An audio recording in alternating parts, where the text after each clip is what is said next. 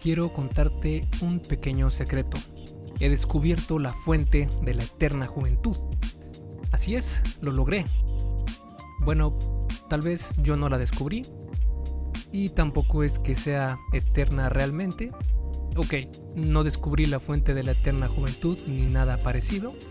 Lo que sí encontré fueron muchos estudios que nos dan la segunda mejor opción a la fuente de la eterna juventud, el entrenamiento de resistencia. Sí, ir al gimnasio o entrenar en casa con un protocolo de fuerza, de resistencia, no solo te ayuda a verte 15 años más joven, también es increíblemente saludable y puede hacer que vivas más tiempo. De hecho, puede hacer más lento el proceso de envejecimiento. Y cuando digo más lento, me refiero a mucho, mucho más lento. ¿Suena demasiado bueno para ser verdad? Pues no lo es. Todos sabemos que levantar pesas o ejercitarte con resistencias aumenta la musculatura, y es por este motivo que la gran mayoría de millennials lo hace hoy en día. Lo que tal vez no te has dado cuenta es que además de ayudarte a construir músculo, también tiene muchos beneficios a la salud. Incluso hay muchos estudios realizados en adultos mayores que comprueban su eficacia, es decir, Cumplir 60 o más años no significa que tengas que resignarte a dejar de moverte y entrenar con peso. Al contrario, si hay una edad en la que deberías comenzar a moverte más y ser más fuerte, es esta. Así que en el episodio de esta semana voy a mostrarte lo que la ciencia dice sobre el entrenamiento de pesas y los adultos mayores, específicamente para aquellos de 60 y más años. Y antes de comenzar, recuerda que este episodio del podcast y todos los demás son traídos a ti por Fase 1 Origen, mi videocurso sobre salud y fitness para aquellas personas que están comenzando esta nueva vida. Es su origen, de hecho por eso le puse así al curso, Fase 1 Origen, porque digamos que son los primeros pasos del origen de tu nueva vida.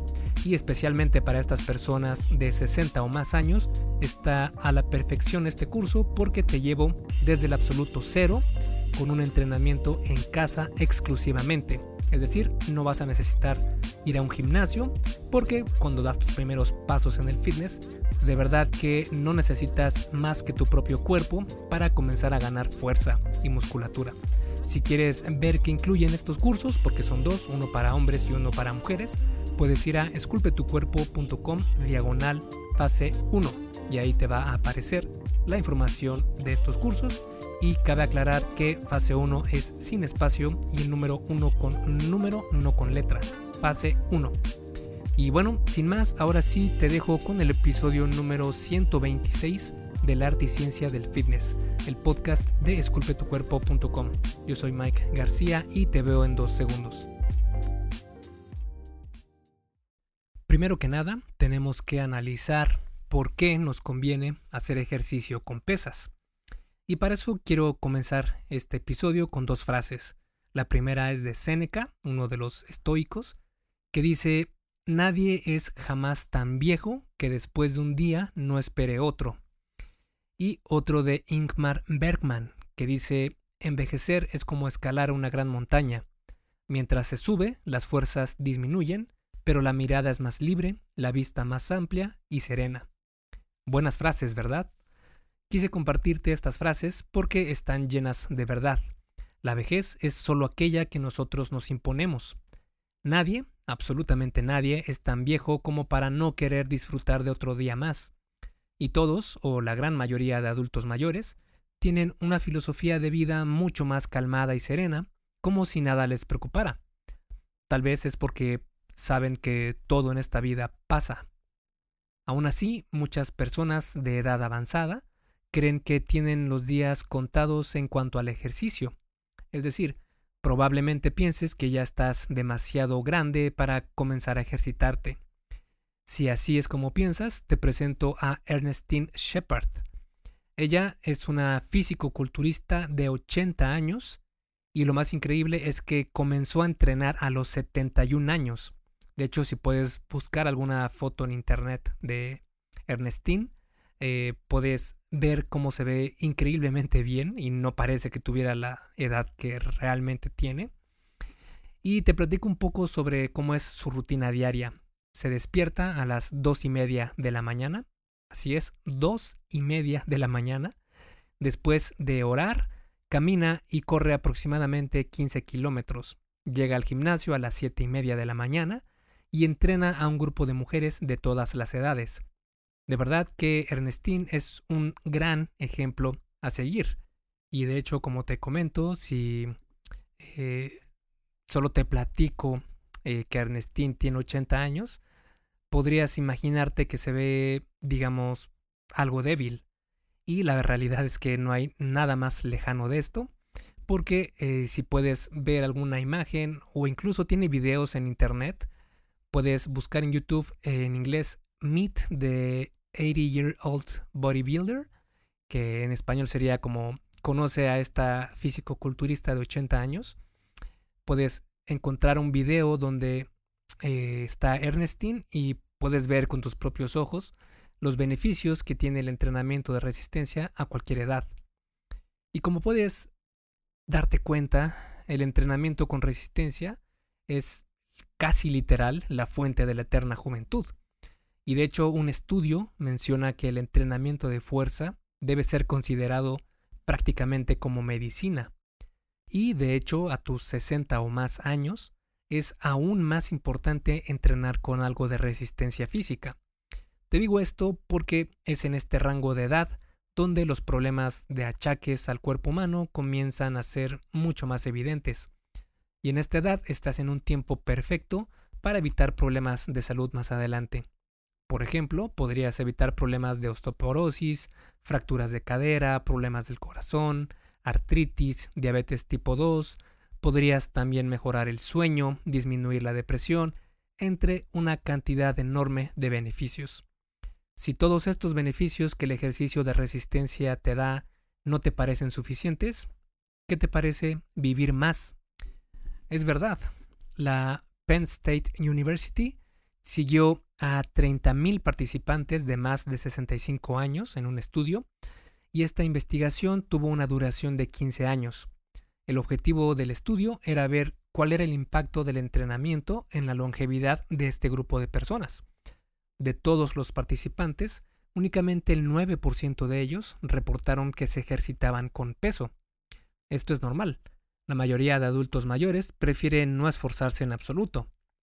Con el paso de los años, un tercio de los participantes fallecieron. Estas son más de 10.000 muertes. Lo interesante es que los investigadores descubrieron que aquellos que reportaron que ejercitaban la fuerza tuvieron 46% menos probabilidad de morir que aquellos que no lo hacían. Otro estudio fue realizado por la UCLA con una muestra de 3.659 individuos de más de 55 años.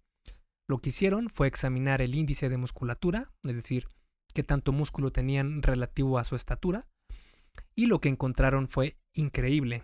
Resulta que aquellas personas con más músculo tenían un porcentaje dramáticamente menor de morir por cualquier causa.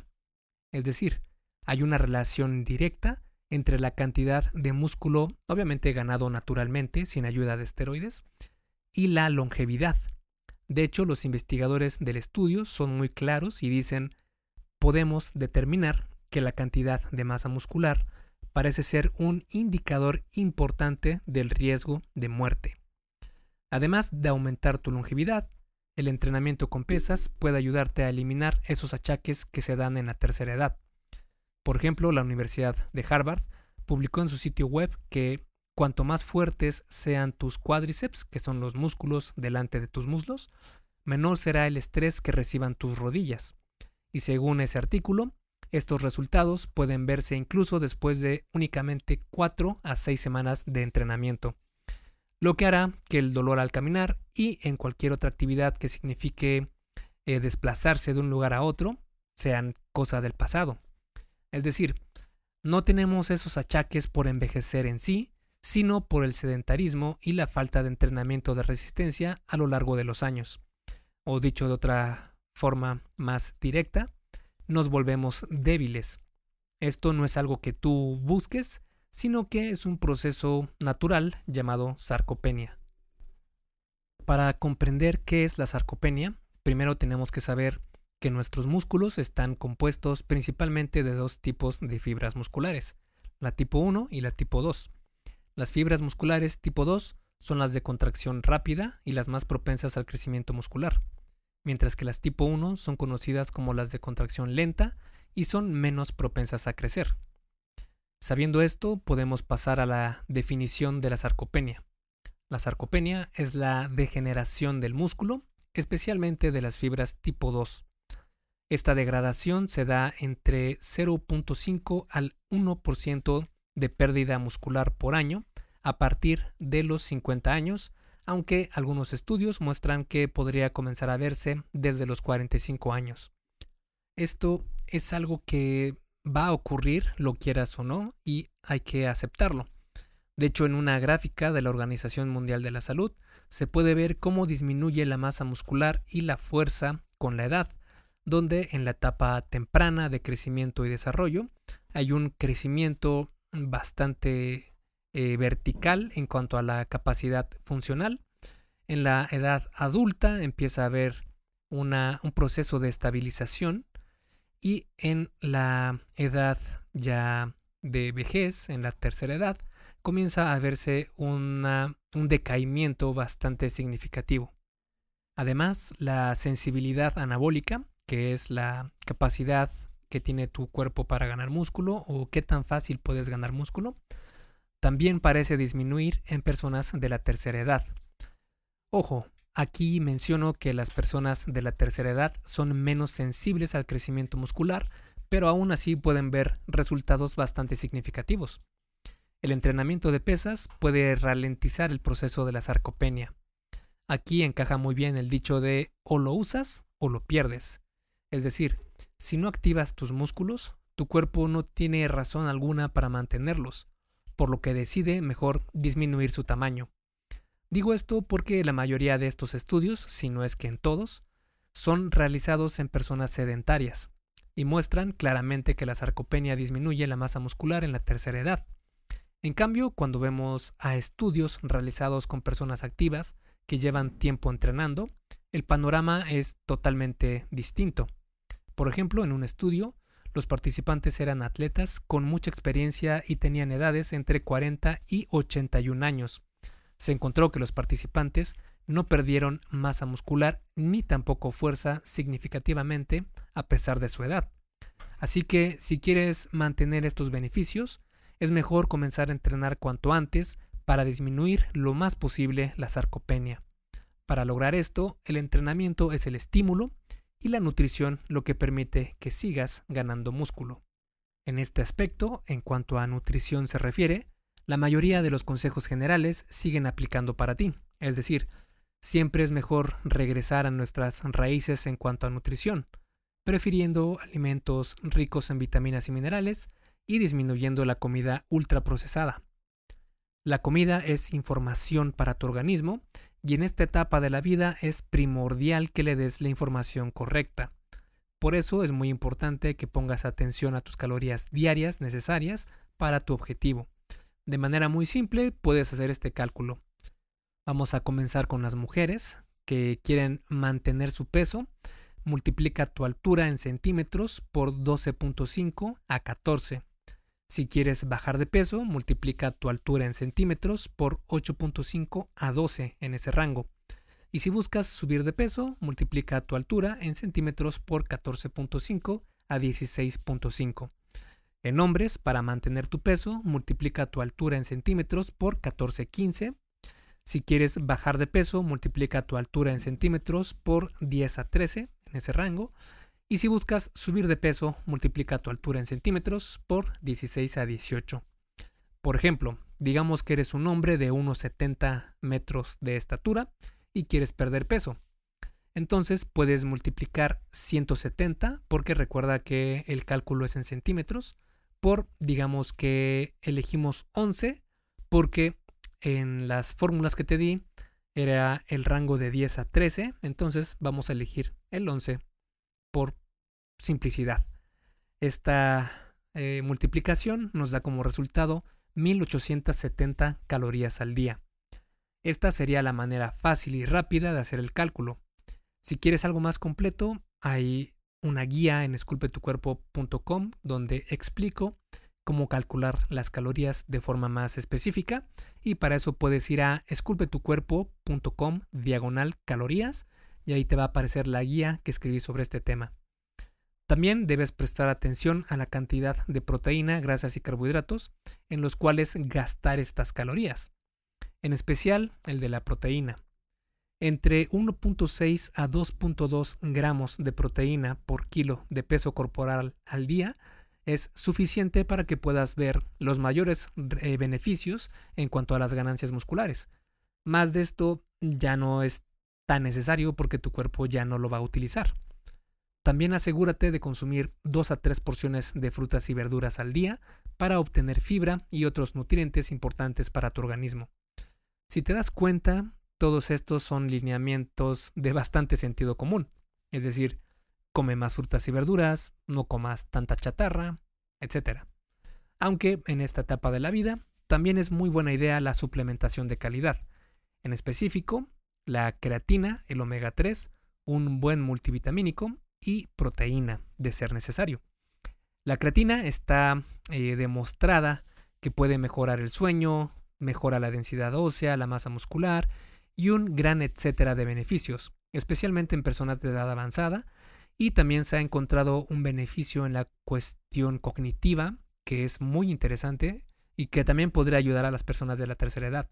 Si quieres conocer más sobre estos temas, puedes ir a esculpetucuerpo.com, diagonal creatina, con C, creatina, y ahí explico toda la ciencia sobre este tema. El omega 3, estos son ácidos grasos que ayudan a disminuir la inflamación sistémica, también disminuyen el colesterol conocido como malo, que es el LDL, e incluso podrían ayudar a ganar masa muscular. El multivitamínico es un suplemento que tampoco está de más para ayudarte a alcanzar los nutrientes deficientes de la dieta porque, aceptémoslo, es bastante complicado lograr todos los nutrientes que necesitamos en el día a día, así que siempre es bueno tomar algún multivitamínico. Y la proteína, que este es el polvo de proteína más eh, conveniente, digamos, para lograr tu aporte proteico a lo largo del día. Como la proteína es muy saciante, esto provoca que se te dificulte comer la cantidad suficiente para lograr los 1.6 a 2.2 gramos al día mencionados anteriormente. Por eso un buen batido de proteína ayuda a que puedas consumir más proteína sin estar lleno todo el tiempo. Además de que sacando el costo por gramo de proteína es mucho más barato eh, consumir la proteína mediante estos suplementos de proteína que hacerlo de carne de res, de pollo, de pescado, etc. Claro, obviamente esto siempre debe ser, debe ser un suplemento, como su nombre lo indica, es un suplemento de, de proteína y por lo mismo, yo no recomendaría más de dos scoops al día de proteína y es más que suficiente. Lo demás ya sería mejor opción obtenerlo de fuentes reales de proteína que en sí el polvo de suero de proteína es una fuente que se puede considerar como real, pero aún así siempre es preferible obtenerlo de fuentes más eh, robustas de nutrientes como eh, los productos de origen animal y claro también las fuentes de proteína vegetal como las legumbres. Y si te diste cuenta cuando mencioné al suplemento de proteína, mencioné en específico de ser necesario. Lo dije así porque resulta que, al parecer, las personas en la tercera edad probablemente necesiten consumir proteína cerca de sus horarios de entrenamiento. Hey, rápidamente, antes de seguir con el episodio, ¿me harías un favor? Si te está gustando lo que estás escuchando en este podcast, ¿puedes compartirlo en tus redes sociales? Basta con que tomes una captura de pantalla o te tomes una foto y compartas la publicación en Facebook, Instagram o en cualquier otra red social mencionando el podcast El arte y ciencia del fitness. Porque simplemente con que hagas esto, que realmente no te lleva más de un minuto, me ayudas un montón a que Esculpe tu cuerpo crezca y podamos cambiarle la vida a muchas más personas. Y si haces esto, no olvides etiquetarme en la publicación para que pueda agradecerte personalmente. En Facebook estoy como blog Esculpe tu cuerpo y en Instagram como Esculpe tu cuerpo. Vale, sigamos entonces donde nos quedamos en el episodio. Y es que es sabido desde hace algunos años que el momento en el que ingieres proteína no es importante para el crecimiento muscular. Lo que realmente importa es que cumplas con el aporte de proteína necesario para ti a lo largo del día y no solo en un horario específico. Esto se ha demostrado así en estudios con personas jóvenes. Sin embargo, cuando volteamos a ver las investigaciones que tratan este tema, pero con adultos mayores, la evidencia muestra algo interesante. Por ejemplo, en un estudio de 12 semanas de duración, los participantes tenían una media de 74 años de edad, no tenían experiencia entrenando y fueron divididos en dos grupos. El grupo 1 consumió 10 gramos de proteína inmediatamente después de entrenar y el grupo 2 consumió 10 gramos de proteína dos horas después de entrenar. El resultado fue que las personas del grupo que consumió la proteína inmediatamente después de entrenar logró aumentar 46% su fuerza, mientras que el grupo que consumió la proteína dos horas después de entrenar aumentó su fuerza únicamente 36%. Aquí hay un 10% de diferencia entre grupos, lo cual se puede considerar como significativo. Además, date cuenta que aún el grupo que obtuvo menos resultados mejoró su fuerza 36% en solo 12 semanas de entrenamiento de fuerza. Esto es increíblemente bueno, es un gran avance. Lo sorprendente de este estudio es que se encontró que sí, ambos grupos aumentaron fuerza, pero no hipertrofia, es decir, no aumentaron eh, la ganancia de masa muscular. Así es, en el estudio anterior, el grupo que consumió proteína inmediatamente después del entrenamiento logró aumentar su musculatura, pero el grupo que consumió la proteína dos horas después no creció nada, cero, nada, nada, nada. Esto va en contra de otros resultados que muestran que las personas que no tienen mucha experiencia entrenando aumentan de masa muscular más fácilmente. A este efecto se le conoce como las ganancias de novato. Ahora, probablemente te estés preguntando cómo es posible que hayan ganado fuerza, pero no músculo. Resulta que la fuerza no solo depende de la, musculatura, sino que al inicio de tu carrera entrenando se crean nuevas conexiones neuromusculares, lo que genera que puedas contraer los músculos más fuertemente mediante este proceso y no gracias al aumento del músculo.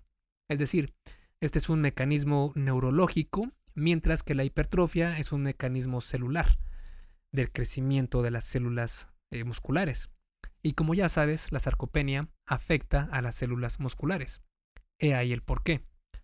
Como ves, este es otro inconveniente de la edad, pero ahora que sabes eso, puedes ocuparlo a tu favor para saber cómo entrenar, el cual es el siguiente tema. Y sí, es cierto, ya no tienes 20 años, pero eso no significa que ya no puedas entrenar con intensidad. Es claro que tal vez no puedas hacer CrossFit o algún entrenamiento extremo como Insanity, P90X, etc. Además, con el problema de la sarcopenia rondando, es más probable que puedas excederte en intensidad y no seas capaz de recuperarte al 100%, causando sobreentrenamiento o lesiones. Por eso vamos a analizar la evidencia sobre el entrenamiento específico para personas de más de 60 años. Para empezar, un metaanálisis, que es un estudio de estudios, investigó toda la información disponible sobre hipertrofia y fuerza en participantes mayores de 60 años, para saber cuál era la dosis, entre comillas, más eficiente de entrenamiento para este segmento de la población. Los resultados en general fueron estos. En cuanto a fuerza, todos los 25 estudios incluidos mostraron un efecto positivo en ganancia de fuerza. En cuanto a hipertrofia, solo 9 estudios de los que se incluyeron mostraron una ganancia de masa muscular. Poca, pero sí la hubo. El metaanálisis anterior encontró que esta es la mejor manera para programar el entrenamiento de fuerza e hipertrofia en sexagenarios. El primer punto es hacer 2 a 3 ejercicios por grupo muscular por día. El siguiente punto es hacer entre 7 a 9 repeticiones por serie, parando a 3, a, o 3 o 2 repeticiones antes del fallo muscular, porque recuerda que no es necesario llegar siempre al fallo muscular para ver resultados. De hecho, es una forma de entrenar inferior a dejar una, dos o incluso tres repeticiones en el tanque, como se le conoce, que eh, con el tiempo vas ganando esta sensibilidad de que cuando estás haciendo repeticiones dices, ah, ok, la intensidad con la que estoy levantando esta barra o esta mancuerna, mm, eh, me quedan dos repeticiones. Entonces ahí paras, descansas y vuelves a hacer otra serie, igual dejando una o dos repeticiones en el tanque. Y esta es una forma mucho mejor de entrenar intensamente sin llegar a fatigarte demasiado. Y especialmente cuando tienes 60 o más años. Por eso es que se dejan, en este caso, dos o tres repeticiones antes del fallo muscular. Y el tercer punto es entrenar dos a tres veces por semana el mismo grupo muscular. Aunque también se ha encontrado que tener una frecuencia 2, es decir, entrenar dos veces únicamente eh, los grupos musculares a la semana, puede resultar en mejores beneficios. En cuanto al número de series a realizar por día, un metaanálisis nos muestra que pueden ser de 10 a 20 series por semana por grupo muscular. Entre más principiante seas, estarás en el rango menor, es decir, entre 10, incluso 12 series a la semana, y cuanto más avanzado, estarás en el rango de repeticiones mayor, de 20 o incluso más series semanales. Con esta información y teniendo en cuenta todo lo anterior, podríamos optar por manejar incluso un número de series menor por semana para asegurarnos de empezar poco a poco. Así que el número de series por semana puede ser de 8 como mínimo y 12 como máximo. Como puedes darte cuenta, además del número de series semanales, también hay otras diferencias con el entrenamiento de fuerza de personas más jóvenes. Por ejemplo, las recomendaciones para fuerza en jóvenes son de 1 a 5 repeticiones por serie y de 2 a 3 veces de entrenamiento por grupo muscular por semana, siendo 3 generalmente mejor. Estas diferencias probablemente son debidas a que la capacidad de recuperación es menor en personas de más edad. Vale, eso es lo que mostró el metaanálisis, pero eso no quiere decir que tenga que ser llevado al pie de la letra. Digo esto porque un metaanálisis, a pesar de ser el documento científico de mayor categoría al día de hoy, solo puede analizar datos que ya existen, y los datos no tenían información sobre series con cargas más pesadas. Pero hay otro estudio que nos da un panorama más claro. Nos dice que podemos incluir algunas series de 4 a 6 repeticiones y puede ser benéfico para el entrenamiento de fuerza e hipertrofia, así como para mejorar algunos marcadores de salud en personas de 60 y más años. Estos marcadores de salud son una menor presión arterial sistólica, mejores marcadores en sangre, mejor composición corporal, un aumento de la fuerza máxima, una mejora del movimiento funcional, mejor desarrollo del balance, entre otros. Claro, progresando a lo largo del tiempo para lograr estas cargas más pesadas. Tomando todo esto en cuenta, esta es una rutina que puedes utilizar con ejercicios para personas mayores de 60 años y está dividida en tres días donde entrenarás en uno el torso, en otro la pierna y en otro full body o cuerpo completo. Asegúrate de calentar correctamente antes de entrenar cada grupo muscular. Y si quieres saber cómo hacer esto, puedes ir a esculpetucuerpo.com y en el buscador pon eh, calentamiento o calienta y te va a aparecer un artículo que escribí sobre este tema. Una vez que termines el calentamiento, puedes comenzar con la rutina del día. El día 1, que es el día de torso, donde entrenas prácticamente de la cintura para arriba. Comienzas con prensa en banco inclinado con mancuernas, tres series. El remo sentado con agarre abierto, cuatro series. Después la prensa de pecho en máquina, tres series. Después en el día 2 es un día de descanso que puedes ocuparlo para caminar por 30 a 40 minutos. El día 3 sería el día de piernas, donde calientas y después haces sentadillas con mancuernas, tres series. Después la prensa de pierna, tres series. Y el curl de pierna acostado, cuatro series. El día 4 es de descanso, que igual puedes ocuparlo para caminar por 30 a 40 minutos. Y el día 5 sería el día número 3 de entrenamiento de pesas, que sería de cuerpo completo. Haces un calentamiento y después puedes hacer peso muerto con mancuernas, dos series, después prensa en banco con mancuernas, tres series, después pull down con agarre abierto, cuatro series, después prensa de hombro en máquina, dos series.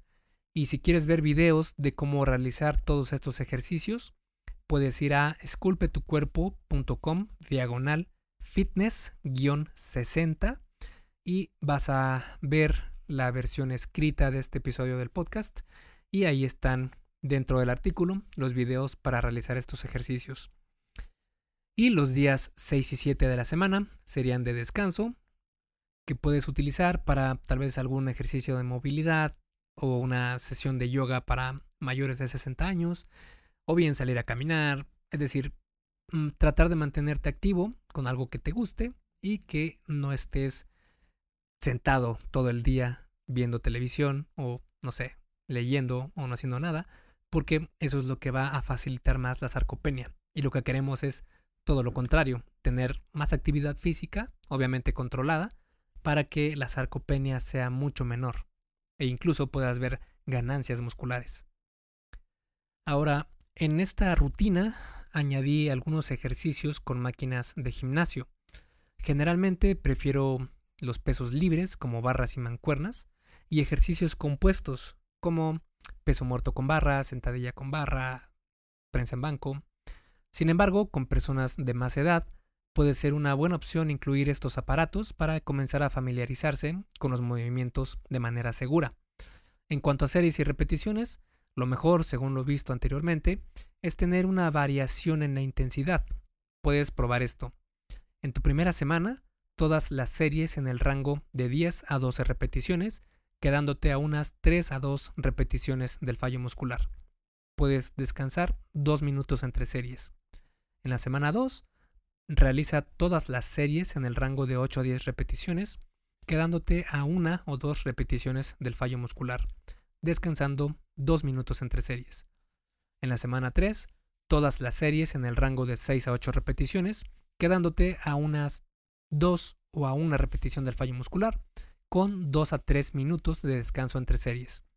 En la semana 4, todas las series en el rango de 4 a 6 repeticiones, quedándote a unas 2 a 1 repeticiones del fallo muscular, descansando 3 a 4 minutos entre series. La semana 5, vuelves a hacer lo mismo de la semana 4. En la semana número 6, haz una semana de descarga para recuperarte. Si quieres conocer qué es una semana de descarga, busca en esculpetucuerpo.com semana de descarga y te va a aparecer un artículo donde explico todo sobre, este, sobre esta semana de descarga. Al finalizar estas seis semanas, puedes volver a comenzar otro bloque desde la semana número uno. Por otro lado, si en años anteriores viviste la vida loca y tienes alguna lesión o simplemente no puedes levantar peso de manera intensa, puedes probar el entrenamiento con oclusión. El entrenamiento con oclusión significa restringir el flujo sanguíneo de las venas, no el de las arterias, con una cinta mientras haces repeticiones de un ejercicio con pesas. Esto provoca que con mucho menor peso levantado puedas lograr casi el mismo estímulo que si lo hicieras con pesos pesados. Hacerlo de esta manera tiene la ventaja de que provoca menor daño muscular. Si quieres saber cómo hacer el entrenamiento con oclusión de forma segura, busca en esculpetucuerpo.com oclusión, así como se escucha, y te va a aparecer un artículo donde explico este tema. La realidad entonces es que el entrenamiento con resistencias puede ayudar también a que resistas más en entrenamiento aeróbico como el cardio, pero no necesariamente pasa al revés. Es decir, que el cardio no te da los mismos beneficios que levantar pesas. Aún así, el cardio tiene sus ventajas. Porque el cardio es muy saludable para tu corazón, pero no es una estrategia efectiva para perder peso. Como vimos anteriormente, tu nutrición es lo que se va a encargar de la pérdida de grasa corporal. Y si quieres añadir algo de cardio, que sería muy bueno para mejorar tu salud, tienes tres opciones que son el HIT, el LIS y la HIPA. HIT se refiere a High Intensity Interval Training, por sus siglas en inglés, que se traducen como entrenamiento de intervalos de alta intensidad. Este tipo de cardio se trata de hacer un esfuerzo intenso por algunos segundos y descansar activamente como caminar, por ejemplo, por algunos minutos. Esto se repite por intervalos. Los estudios han encontrado que las personas de más de 60 años pueden mejorar su calidad de vida con este protocolo. Si quieres probarlo, escribí un artículo sobre HIT en esculpetucuerpo.com. HIT, que se escribe H, doble I latina, T de Tito, y ahí, ahí hay un artículo que escribí sobre este tema. Si decides incluir HIT, hazlo con algún ejercicio donde no tengas que correr. Por ejemplo, la bicicleta estática puede ser un buen ejercicio. Así evitas cualquier problema de equilibrio y proteges tus articulaciones. El HIT es una buena opción, aunque es algo demandante y podría afectar tus ganancias musculares, más aún si la sarcopenia ya ha comenzado en tu caso. Puedes probar con HIT y ver si afecta tu entrenamiento de resistencia, que es a lo que más deberías ponerle atención. Si ves que impacta negativamente, puedes probar entonces LIS o HIPA. El LIS significa Low Intensity Steady State o paso estable de baja intensidad y básicamente significa caminar, así de sencillo. Caminar es una manera muy saludable de hacer cardio, no es tan demandante como salir a correr y es una actividad relativamente segura. Además, caminar ayuda a evitar fracturas de cadera, que puede ser muy complicado a esta edad. Si el HIT no es para ti o interfiere en tu recuperación, el LIS es una gran opción para mantenerte sano y evitar el sedentarismo. Ahora, si de plano no quieres hacer cardio hecho y derecho, entonces puedes probar el HIPA. HIPA significa High Intensity Incidental Physical Activity o en español actividad física incidental de alta intensidad. Todo eh, el palabrerío anterior es para explicar que el HIPA es simplemente hacer tus actividades diarias pero con un poco más de ganas. Es decir, vas a subir las escaleras, súbelas lo más rápido que puedas. Vas a estacionarte, estacionate lo más lejos posible, siempre y cuando sea seguro, para que, para que camines más. Es decir, el HIPA es una clase de ejercicio, entre comillas, que no es en sí hacer ejercicio. Es poner atención a tus actividades diarias y asegurarte de hacerlas un poco más intensas. El único detalle aquí es que tienes que hacer el HIPA con mucho cuidado porque mm, la mayoría de accidentes de caídas suceden precisamente en casa realizando labores domésticas. Si quieres saber más sobre el HIPA, puedes buscar en esculpetucuerpo.com HIPA, que es H I P de Pedro A y ahí te va a aparecer un artículo que escribí sobre este tema.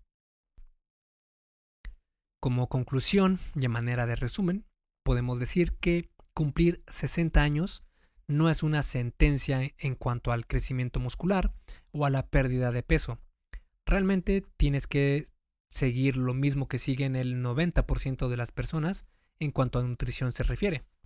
Es decir, priorizar vegetales, frutas y carnes lo más orgánicas posibles, moverse más, entrenar con resistencia, descansar lo necesario, suplementarse en caso de ser necesario.